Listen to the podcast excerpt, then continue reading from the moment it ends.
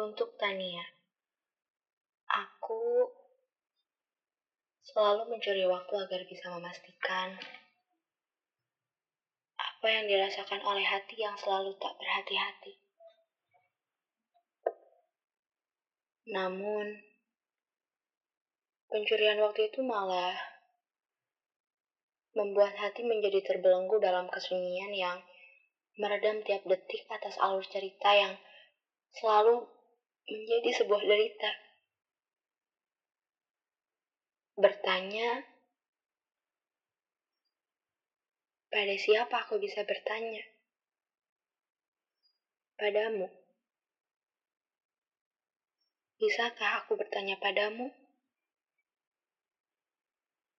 Pertanyaan demi pertanyaan menyangkut dalam syaraf-syaraf otak yang berpegangan erat. Seakan-akan pikiran ingin segera melepas kewarasan yang sudah sangat lelah. Namun, tak ada lagi kekuatan yang bisa diharapkan. Kaki yang suka berjalan bersama, sekarang sudah usang oleh zaman.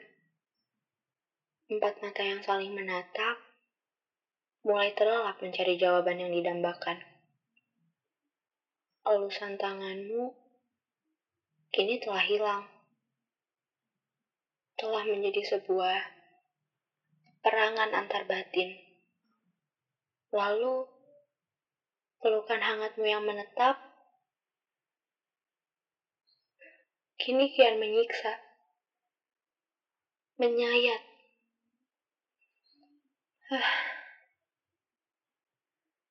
Akankah keelokan ragamu yang terus membayangi ini berhenti pada tetesan yang berada di sudut gelap mata?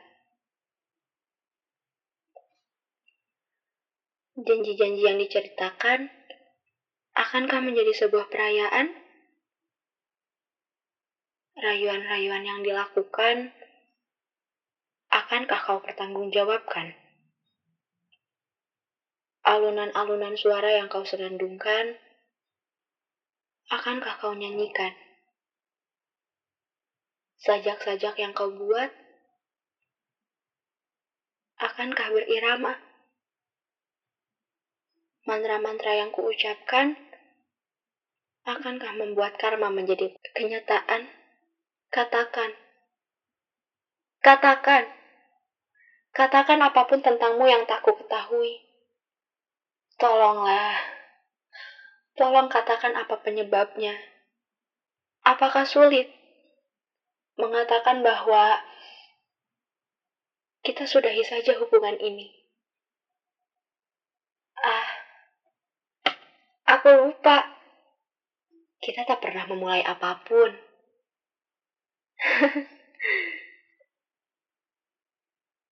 Tapi, kenapa kau mengetuk pintu hatiku? Tolonglah. Kepercayaan perasaan tak harus ada kata kita memulai, kan? Tak harus ada kata,